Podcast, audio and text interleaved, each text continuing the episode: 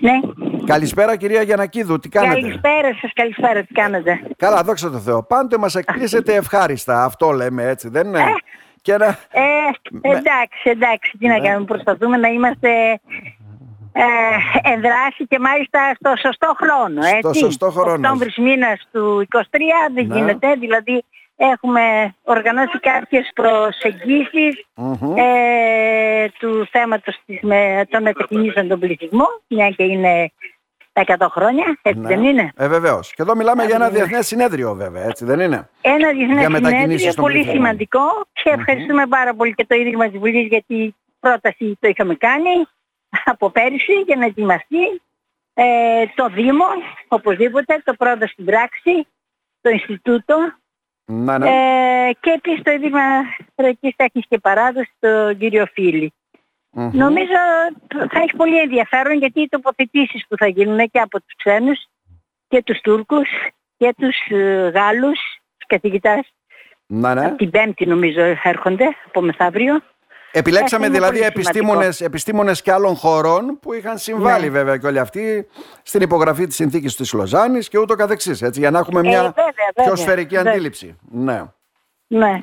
Ε, εντάξει, νομίζω είναι πολύ, είναι αναγκαίο μάλιστα να ακούμε έτσι και ερευνητική δουλειά και τοποθετήσεις αυτών των ανθρώπων που έχουν κάνει μια πολύ μεγάλη έρευνα επάνω στα θέματα σύνορα μετακινήσεις και άλλωστε οι μετακινήσεις, το θέμα το οποίο θα συζητηθεί θα mm-hmm. συζητηθούν οι μετακινήσεις που έγιναν και αλλού, έτσι, από το 1900 μέχρι το 1951 ναι. και στην Ινδία και στη Μέση Ανατολή, για να θέσουμε και το θέμα το δικό μας των μετακινήσεις σε ένα άλλο πλαίσιο, γιατί όσο λίγο πιο στενά το κοιτάμε, τόσο πιο πολύ φανατιζόμαστε, αλλά πρέπει να το δούμε με μια άλλη ευρύτητα. Λέτε δηλαδή ότι βγάζουμε λανθασμένα συμπεράσματα; Βγάζουμε ναι. λανθασμένα συμπεράσματα; Ε, ε, ναι, πολλές φορές να οδηγούμαστε σε λαθασμένα συμπεράσματα ή ξέρω εγώ άλλο το να ξέρεις ότι ναι, η Θράκη που λέω και εγώ είναι ένας τόπος που mm-hmm. πάνε και έρχονται, έτσι, ναι. συνεχώς άνθρωποι, γιατί είναι διάμεσες χώρες της Ανατολικής Δύσης.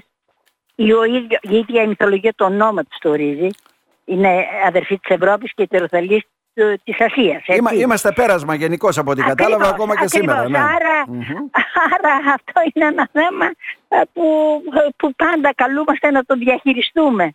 Έτσι και θα πρέπει να το και νομίζω το διαχειρίζεται η Θράκη γιατί έχει την ήμη της συνύπαρξης και της συμβίωσης αυτός ο χώρος παρόλο που έχει απομνημονεύσει και τραγικότητες και καταστροφές και σφαγές, mm-hmm. έτσι δεν είναι. Ε, βέβαια. Από την άλλη μεριά έχουν απομνημονευτεί και συνεργασίες και συμφιλίωσης και κοινή δρόμη.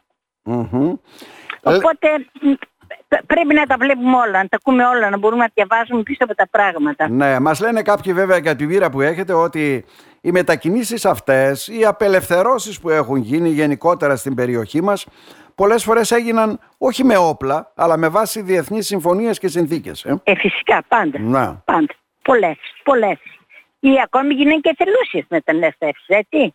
Mm-hmm. Έτσι δεν είναι. Και εθελούσιες ή ακούσιες γίνανε βέβαια και από συμφωνίες με άλλων.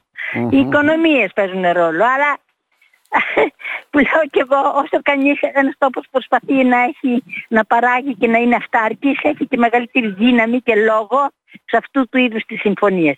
Mm-hmm. Εμείς να ευχηθούμε καλή επιτυχία κυρία Αγγέλα Γιανακίδου ε, στο συνέδριο αυτό.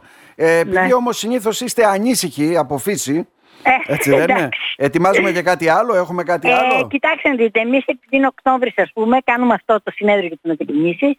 Ε, κάναμε ένα διπορικό φοβερό με τον Μιχάλη τον Βόβατα, φωτογράφο που η δουλειά θα βγει μετά, θα κάνουμε και μια έκθεση στην Αθήνα. Ο διπορικό φωτογράφηση με ρούχα παλιά του μουσείου στην mm-hmm. Αδριανούπολη, 40 εκκλησίες στη Βυζή και στη Μύδια, έγινε αυτό και θα παρουσιαστεί. Και επίσης κάναμε στο μουσείο μια εγκατάσταση με που κάμισα παλιά του 20 που ναι. και πάνω τοπονύμια ε, με ένα πολύ ωραίο κείμενο.